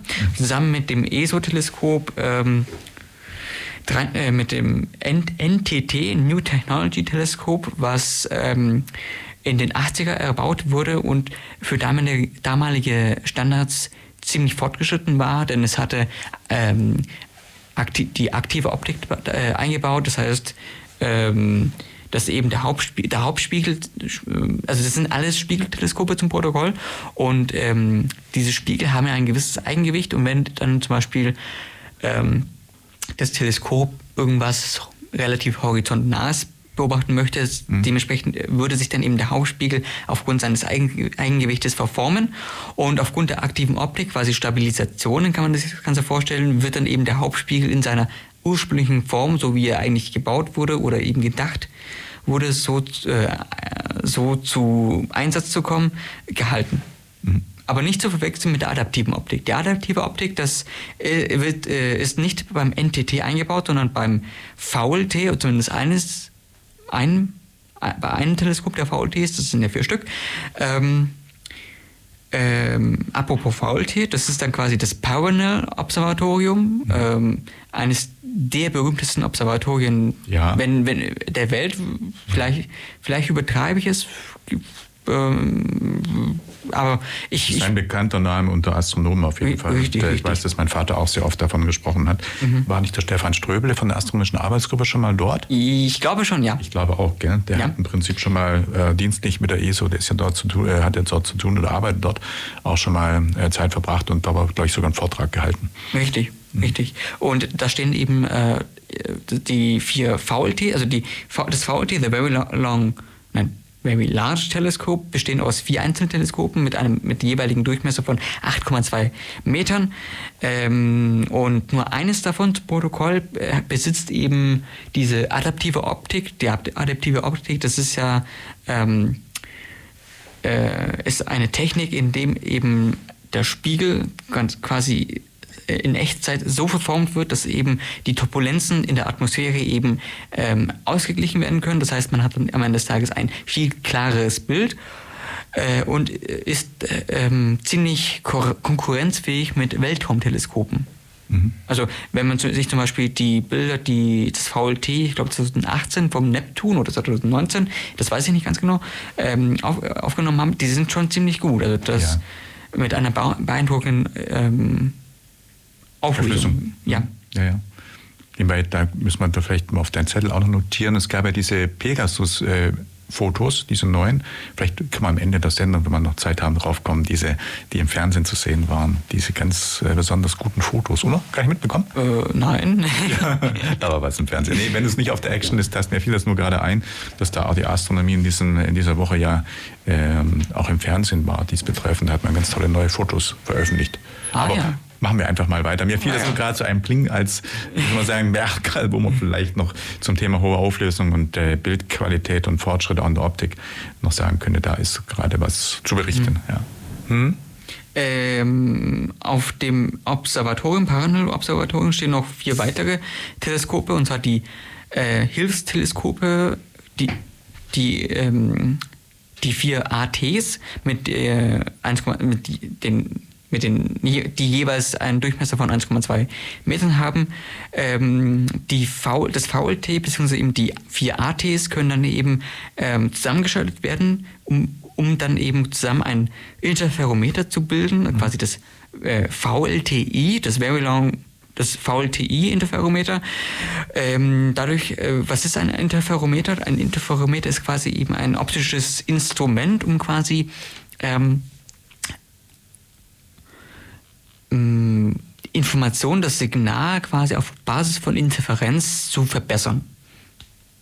Einfach ausgedrückt. Mhm. Oder kommt mhm. das gut hin? Also, ja, ja. ähm, und momentan, und äh, um genau zu sein, überlagert man beim VLTI äh, Infrarotlicht, genau, genau, gesagt Nahinfrarot und äh, mit, mit Mittelnahinfrarotlicht, also das heißt konkret so ähm, ja, Mikrometerbereich ist man da, also das heißt äh, deutlich länger als die Wellenlängen, die man im sichtbaren Spektrum hat. Das konkret sind, das reden wir hier über die Wellenlängen zwischen 400 Nanometer und ähm, 800 Nanometer ungefähr. Ja. Und ähm, beim VTI betrachtet man dann eben die Infrarot, ähm, Infrarotlicht. Und ähm, dadurch können dann eben, also warum Infrarot? Infrarot äh, zieht dann auch eben das James Webb Teleskop Protokoll, aber das James Webb Protokoll hat dann eben ein äh, konkretes, ähm, ich sag mal, äh, Beobachtungsspektrum von ähm, äh, von, wo habe ich es aufgeschrieben? Von, ich glaube, 0,8 Mikrometer bis 28 Mikrometer, also ein ordentliches Spektrum, ein, äh, ein ordentlicher Bereich. Und, ähm, ähm, und dadurch kann man dann eben äh, ziemlich kühle Objekte beobachten, also in diesem Spekt Spektralbereich.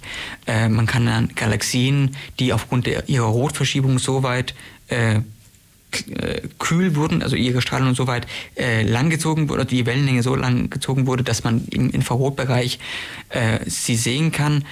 Ähm, man kann auch ähm, durch äh, dichte Wolken dann auch beobachten. Ja. Ähm, Geburtsstätte, also protoplanetare Scheiben kann man da auch ziemlich gut sehen oder eben auch äh, äh, auf der Jagd nach Exoplaneten. Ähm, Wichtig, ähm, auf dem Parallel-Observatorium stehen dann quasi auch noch das VST, das VLT Survey Teleskop mit 2,6 Meter Durchmesser. Ähm, und ähm, dieses Teleskop ähm, durchmustert quasi eben im Laufe eines, einer in, seit seiner Arbeitszeit eben den Nachthimmel und beobachtet im Wellenbereich von 0,3 bis 1 Mikrometer, also wieder im Infrarotbereich, zumindest das, was eben aufgrund der Atmosphäre möglich ist, ähm, nach ähm, transneptunischen Objekten, Exoplaneten ähm, und untersucht eben die Expansion, Expansion des Universums. Zusätzlich steht dann noch auf dem Parallel äh, noch das VISTA, Visible and Infrared Survey Telescope for Astronomy, ein 4 Meter durch, Durchmusterungsteleskop und ähm, also quasi auch wieder ähnlich mit dem VST, nur ähm, äh, das hat ein anderes, hat, hat einen größeren Durchmesser und hat ein, ich glaube, ein leicht verändert, ein leicht anderes äh, Beobachtungsbereich. Ja. Mhm. Ähm, es gibt da noch das NGTS auf dem Parallel-Observatorium. Das NGTS steht für Next Generation Transit Survey und ähm, das ist quasi ein, ein Set an Teleskopen, äh, kleinen Teleskopen ähm, mit Durchmesser von 20 Zentimetern, also wirklich nicht groß, großartig groß, ähm, die eben ähm, automatisch angesteuert, angesteuert, werden. Das heißt, es wird dann eben keine Menschenhilfe vor Ort gebraucht, äh, jedoch ähm, ähm, ähm, äh, leitet eben die ESO ähm, technische Unterstützung und mithilfe dem NGTS ähm, wird dann eben nach ähm, Exoplaneten ähm, gesucht, geforscht, ja. geforscht genau, mhm. indem man eben die Transitmethode eben anwendet. Die Transitmethode konkret ist quasi wenn, wenn eben der, das, der Exoplanet eben im Laufe des Beobachtungszeitraums eben dann äh, den Gestirn, de, äh, welches, welches es umkreist, ähm, überschreitet, äh, wird dann eben die Helligkeit verändert und äh, dadurch kann und äh, wenn man dann eben periodische Signale dann eben aufgrund aufgrund dieser äh, Abdunkel, ab, ab, äh, Abdeckungen dann eben äh, erfasst, kann man dann eben auf die ähm, auf die, die Existenz eines Exoplanetens dann darauf kommen und äh, dadurch auch Größe, Masse, Entfernung. Mhm. Genau. Und zum guter Letzt ähm, steht auch das Speculus South Observatorium, ähm, äh, welches eben von in der Zusammenarbeit mit verschiedenen Institutionen, unter anderem auch der ESO, eben ähm, betrieben wird, eben um eben nach Exoplaneten, um kalte Sterne zu suchen und ist quasi der Nachfolger von TRAPPIST. Mhm. Oh ja. Genau. Also allein diese zwei Einrichtungen sind schon ziemlich äh, wichtig für die Astronomie. Also, äh, also, dieses ganze Ensemble an Teleskopen, mhm. äh, die in unterschiedlichen ähm, äh, Spektralbereichen eben suchen, mit unterschiedlichen äh, Instrumenten, äh, wirklich ein, ein großartiger also für die Astronomie Chile und genau diese ähm, Institution dort, diese Räumlichkeiten oder diese Apparatur ist auf jeden Fall für die ganze Forschung ganz immens wichtig und die ESO ist direkt daran beteiligt. Das heißt, auf diesem Gebiet ist auch Deutschland in der Forschung ja mit, mit sehr weit vorne dabei, kann ja. man das so doch sagen. Auf jeden Fall. Mhm. Doch mal prima, dass irgendwo Deutschland etwas ja in der Forschung irgendwo ganz weit mit vorne dran steht und es nicht irgendwo andere Nationen sind und wir irgendwo, die wir sagen müssen, da waren wir mal gut. Nein, wir tatsächlich auch heute noch sehr gut auf dem Gebiet, was ja schön ist. Auf jeden Fall. 60 Jahre ESO haben wir gesagt. War äh, es das so mit ESO oder kommt noch was? Ähm, ich, ich, ich, ich, würde, ich würde noch ähm, das Portfolio an Teleskopen äh, noch vervollständigen, weil es sind, es sind schon echt tolle Teleskope dabei und ähm, die man hat manchmal auch gar nicht auf dem Schirm, was da alles äh, unter der Federführung äh, der ESO geleitet wird ja, ja. oder betrieben wird. Machen wir fort. Achso, achso, ich dachte, so. auf die Uhrzeit äh, vielleicht okay, eine Pause. Dann, deswegen. dann machen wir kurz einen Musiktitel, äh, würde ich mal sagen, dann einen letzten, einen Musiktitel. Spielen U2 Atomic City heute mal U2 hier. Das sind ah.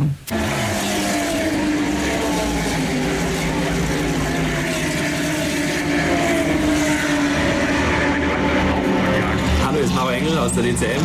Ihr hört die Wissensstrahlung bei FreeFM.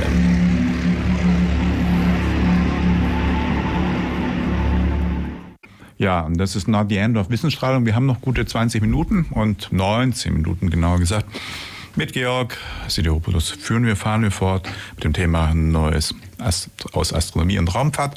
Georg, dann wollen wir ein bisschen, glaube ich, jetzt auf Raumfahrt auf die Nase zu sprechen kommen. Ah, ja, Oder? Fast. Noch nicht. Ich, ich habe noch, hab noch ein paar Sachen zur ESO noch zu sagen. Oh ja. Ähm, äh, ich, man, also bei der Auflistung von den ganzen Teleskopen, die, die in dem Portfolio der ESO ja äh, aufgelistet werden können, ähm, darf auf jeden Fall ja nicht quasi die Shanantor-Einrichtung ver äh, vergessen werden. Und, und, da steht eben nicht nur das Apex-Teleskop, das äh, Apex steht für Atacama Pathfinder Experiment, das ist ungefähr ein 12 Meter äh, Radioteleskop, äh, welches äh, unter anderem im Auftrag des Max-Planck-Instituts für Radioastronomie eben betrieben wird.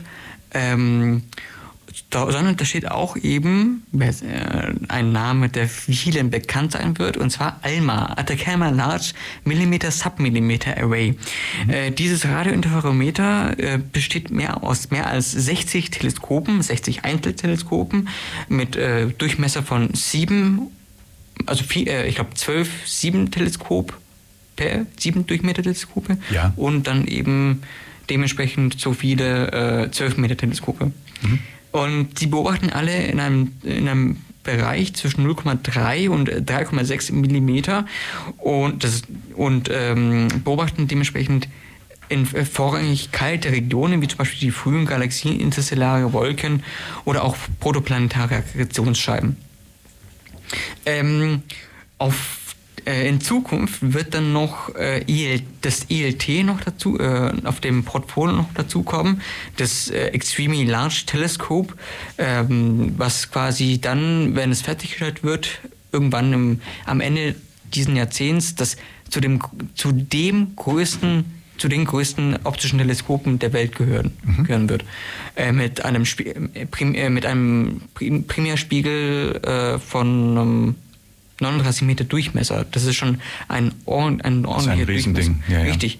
Äh, momentan ist das, wenn ich mich nicht täusche, ist es das, La das LBT, das Large Binocular Telescope, was einen effektiven Durchmesser hat von 11 Meter, optisch, optisch 11, 11 Meter.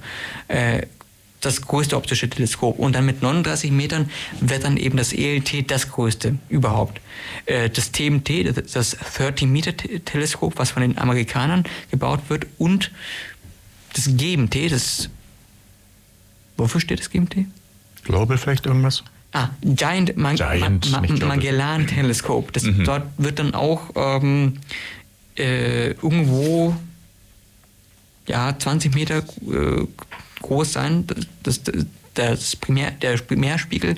Ähm, aber, das, aber niemand, der momentan der, der zukünftigen Teleskope, zumindest äh, die geplant, auf jeden Fall geplant sind, äh, wird auf die, auf, den, auf die Leistung des EET rankommen. Das, das ELT selbst wird im, im, im äh, Wellenlängenbereich von 0,3 bis 13 Mikrometer äh, beobachten. D ähm, Im Vergleich zum James Webb, äh, äh das James Webb beobachtet ja ausschließlich im Infrarot, äh, im, im Infrarotbereich, das heißt 0,6 bis 28 Mikrometer und ähm, und das ELT hat dementsprechend ein, kleinere, ein kleineres Bereich aufgrund seiner Position hier auf der Erde. Ist ja durch die Erd Erdatmosphäre ja physikalisch ähm, äh, block, nein, nicht blockiert. Ähm, Eingeschränkt? Eingeschränkt. Dankeschön, Dankeschön. Ähm, aber es, ich, ich persönlich finde es schwierig, das ELT, also ein erdgebundenes äh, Teleskop mit, dem, äh, mit einem Weltraumteleskop zu vergleichen. Ähm, also die technischen äh, Möglichkeiten, die auf der Erde möglich sind durch äh, jahrzehntelange Wartung und eben Optimierung der Instrumente, durch das Wechsel von Instrumenten auf, äh, auf, die, auf, auf, die neuesten, auf den neuesten Stand der Technik gegenüber einem James, gegenüber einem Weltraumteleskop, was im Lagrange 2 Punkt schwirrt, Lagrange 2. Nur zu sein. 1, 2, 2, genau. Ähm, und in, in, der, in, der, in der absehbaren Zeit eben keine, keinen menschlichen Support mehr bekommen wird. Mhm. Also da finde ich es ganz schwierig. Das ELT äh, soll 2027 äh, das erste Mal beobachten ähm, es, äh, es, wurde 2014 ähm, angefangen, in Chile eben den Berg zu bearbeiten. Äh, also das ELT wird ungefähr 10, 20 Kilometer von der, von, vom Paranel-Observatorium entfernt sein. Äh, die können sich quasi gegenseitig beobachten. Also äh, es gibt das, äh, die ESO hat eine, auf, auf ihrer Webseite eine Kategorie und zwar, äh, die veröffentlicht dann eben jeden, jede Woche das Bild der Woche. Und ähm, ich glaube vor einem Monat äh, konnte ein, äh, wurde ein Bild ähm, auserkoren, in dem das ELT wie, äh, in seiner Bau, in seiner in seiner noch nackten Phase ähm, von, von dem Pernal Observatorium aus fotografiert wurde, ähm, was ziemlich, ziemlich toll aus, aussah. Ähm, und ähm, im Juli 2023 überschritt das ELT den Meilenstein der Fertigstellung von 50 Prozent. Und äh, wenn man die Webcams, die auf der ESO-Seite äh, den Baufortschritt äh, dokumentieren, äh, sieht man, dass eben die Konstruktion der Kuppel, also quasi äh, das, das, Skelett des Teleskops quasi äh, vollständig steht und äh, auf einem guten Weg ist, ähm, fertiggestellt zu werden.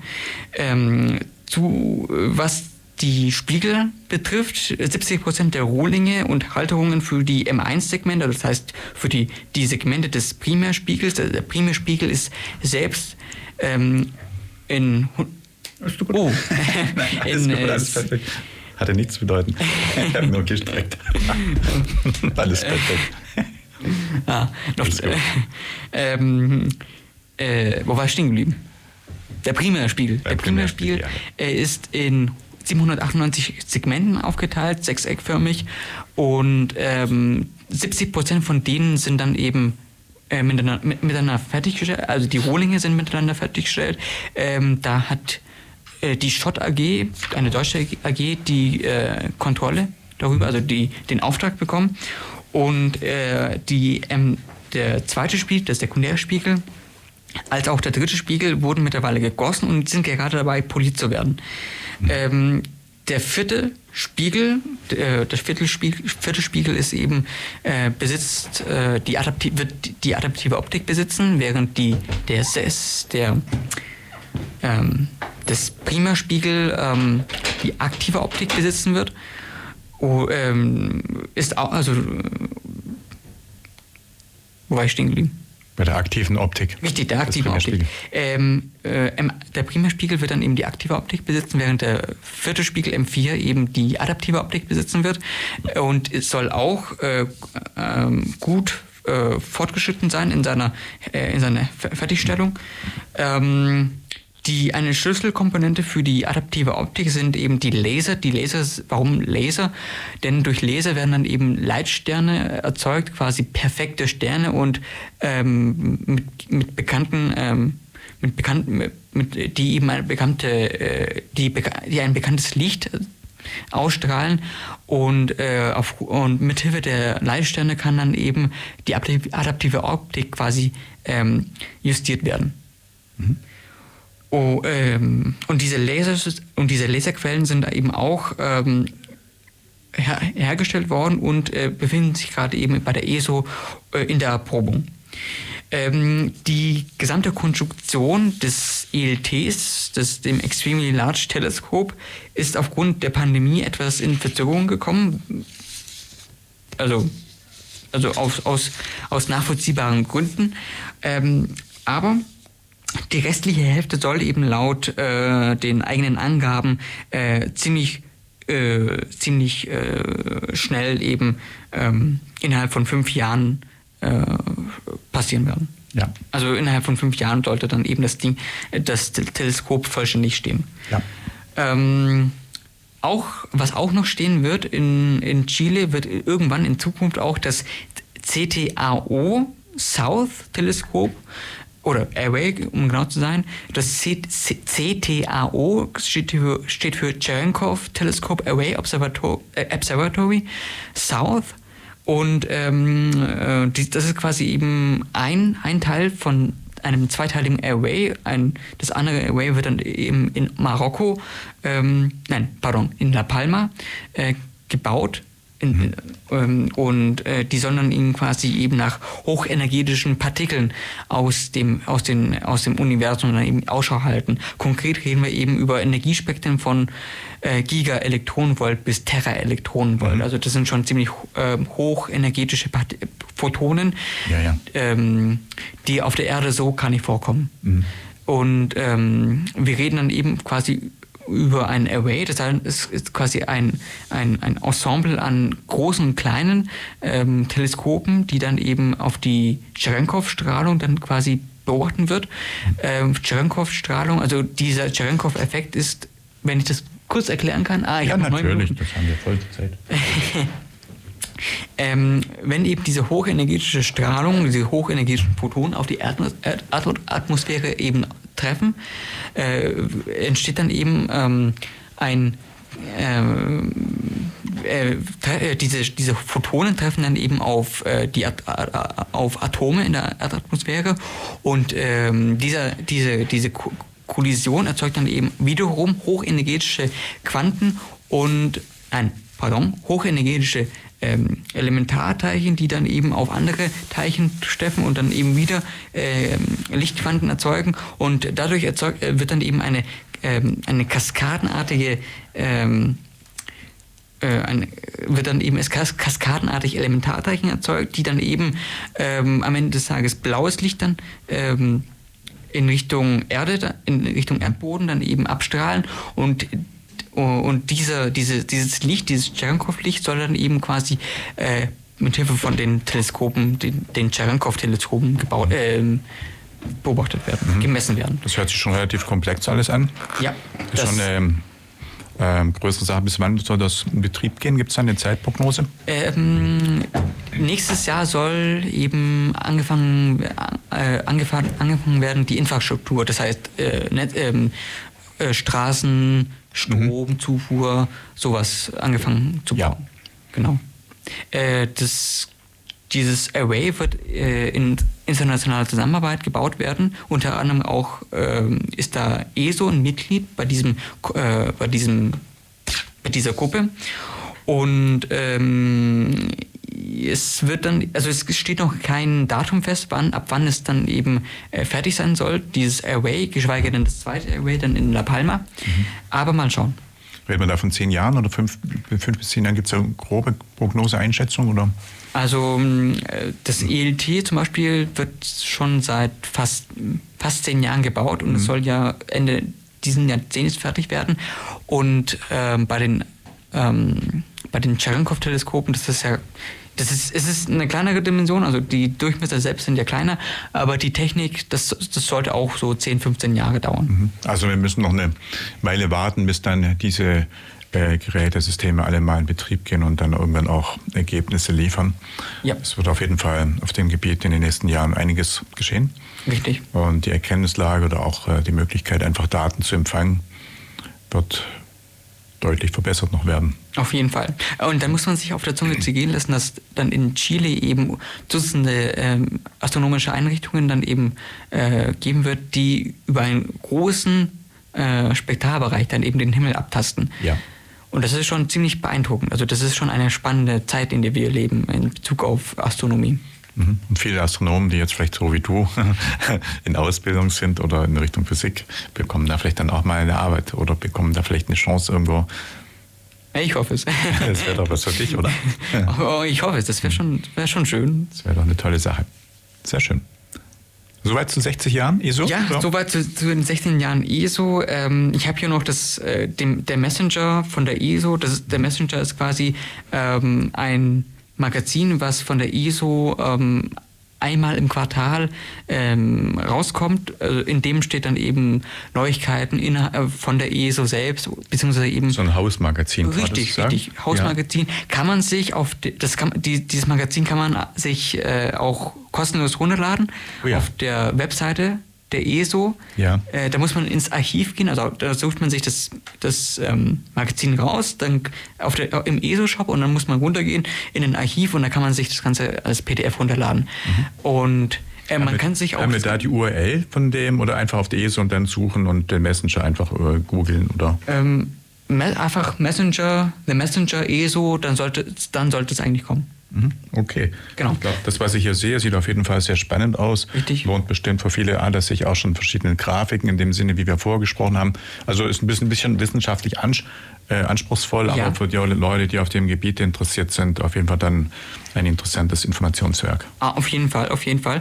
Ähm, in der Ausgabe 188, die, die hier vorliegt, ähm, steht noch ein, äh, ein Vorwort von dem Generaldirektor der ESO, Xavier Barcon.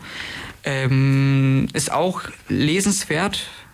Ähm, ja, ist auch lesenswert. Das kann man sich auch durchlesen. Aber mh, steht, aber das, was da drin steht, habe ich mehr oder weniger ja, etwas frei wiedergegeben. So schön. Ja. Ähm, zu guter, zum guter Letzt, ich habe noch weniger als vier Minuten, ähm, würde ich noch geschwind ähm, auf, ein, auf die Artemis-Mission, die letztes Jahr stattfand, mal kurz ähm, äh, darüber reden. Und zwar bei der Artemis-Mission, die natürlich äh, erfolgreich stattfand, ähm, wurden nicht nur, wurde eben nicht nur die, die, die, dieses Raumschiff dann in Richtung Mond geschossen, sondern eben, äh, sondern es, es wurden auch noch ungefähr zehn CubeSats, also kleine Satelliten, äh, mit, mitgenommen äh, äh, auf diese Mission und wurden dann eben in der, Erd- äh, in, im Erdorbit oder eben außerhalb des Erdorbits dann eben freigelassen. Unter anderem gehört es, gehörte zu diesen zehn auch das, die Sonde Omotenashi von der äh, japanischen Raumfahrtagentur und ähm, die sollte dann eben ähm, in Richtung Mond fliegen und eben hart draufknallen. Also drauf, äh, äh, äh, drauf, ähm, nicht draufknallen, sondern mit Hilfe eines Airbags dann eben relativ hart landen und ähm, ähm, leider war eben die Freisetzung nicht sonderlich erfolgreich, äh, denn es, äh, die Solarpanelen konnten dann eben nicht äh, zuverlässig mit Energie äh, versorgt werden und, ähm, auf, und man vermutet, dass, dass sich die Sonde dann eben ähm, re- recht schnell, sorti- äh, schnell hat, ja. richtig, richtig recht schnell so, äh, rotiert. Und äh, Versuche, eben die Rotation unter Kontrolle zu bringen, waren bisher er- erfolglos. Und äh, diesen Jahres wurde dann äh, letztendlich bekannt gegeben, dass eben die Mission letztendlich nicht weiter verfolgt wird. Letztes Jahr hat man noch gesagt, äh, man versucht noch Kommunikation aufzubauen, aber das äh, ist leider nicht mehr möglich. Die Sonde ist leider ähm, jenseits des Mondorbits. Also da die Mission kann man leider nicht mehr retten. Ja, Stichwort weitergehen. Es ist tatsächlich so, dass wir 14 Uhr und 59 im Moment haben schon.